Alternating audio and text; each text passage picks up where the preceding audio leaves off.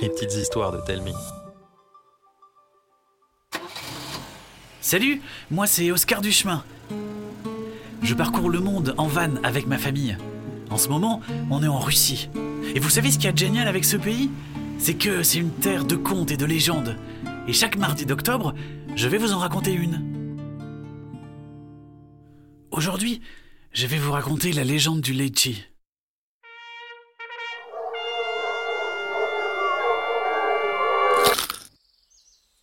On ne l'appelait jamais par son prénom, si bien qu'il l'avait oublié. Comme il était d'apparence fragile et amoureux de la forêt, on l'avait nommé Brindille. Dès qu'il y prenait quelque chose, il l'honorait d'une prière. Personne en dehors de sa famille ne respectait plus la forêt. Il devint le souffre-douleur des autres enfants. Et personne ne disait rien, car un village peuplé de fiers bûcherons et de chasseurs orgueilleux n'avait que faire d'une simple brindille.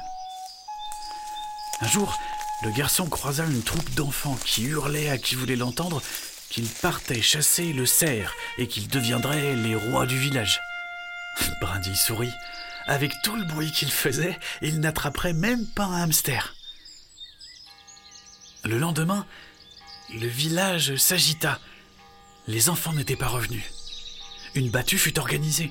Tout le monde dut participer. L'espace d'un instant, Brindille trouva le destin cruel de lui faire chercher ceux qui le maltraitaient. Il chassa aussitôt cette pensée et glissa dans sa besace des œufs, car il se doutait de ce qui était arrivé.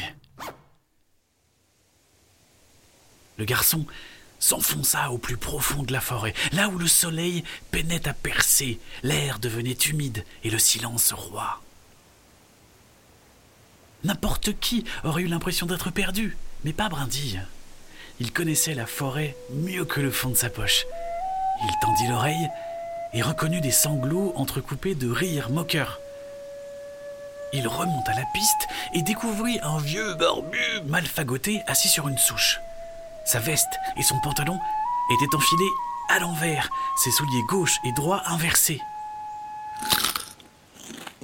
Il grignotait une pomme de pin fourrée de mousse en contemplant une grappe d'enfant suspendue à une branche.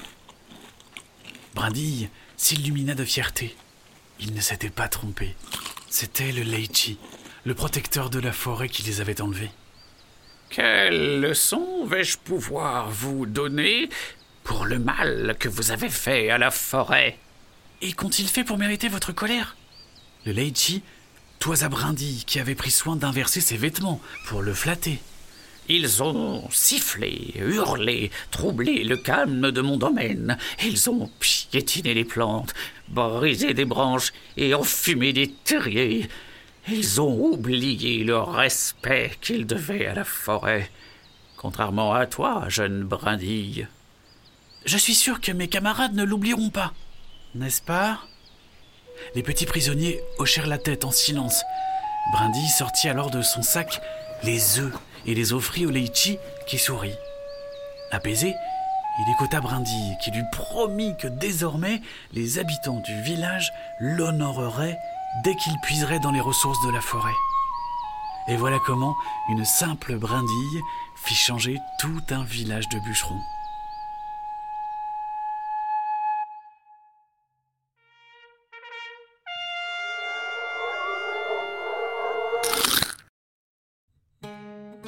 Cette légende, c'est juste un tout petit bout de la culture russe. Si vous voulez en savoir plus sur la Russie, on a écrit un carnet de voyage avec mes parents et ma sœur. On y parle de nos rencontres avec ses habitants, de leurs coutumes, des animaux, des monuments. Vous pourrez même apprendre quelques mots de russe. Il y a aussi des jeux et on a glissé des tas d'autocollants. Rendez-vous sur lesminimondes.fr. Les mini M-I-N-I monde au pluriel.fr pour en savoir plus et le commander. Je vous laisse, on a encore des tas de choses à visiter, et je vous donne rendez-vous mardi prochain pour une nouvelle légende.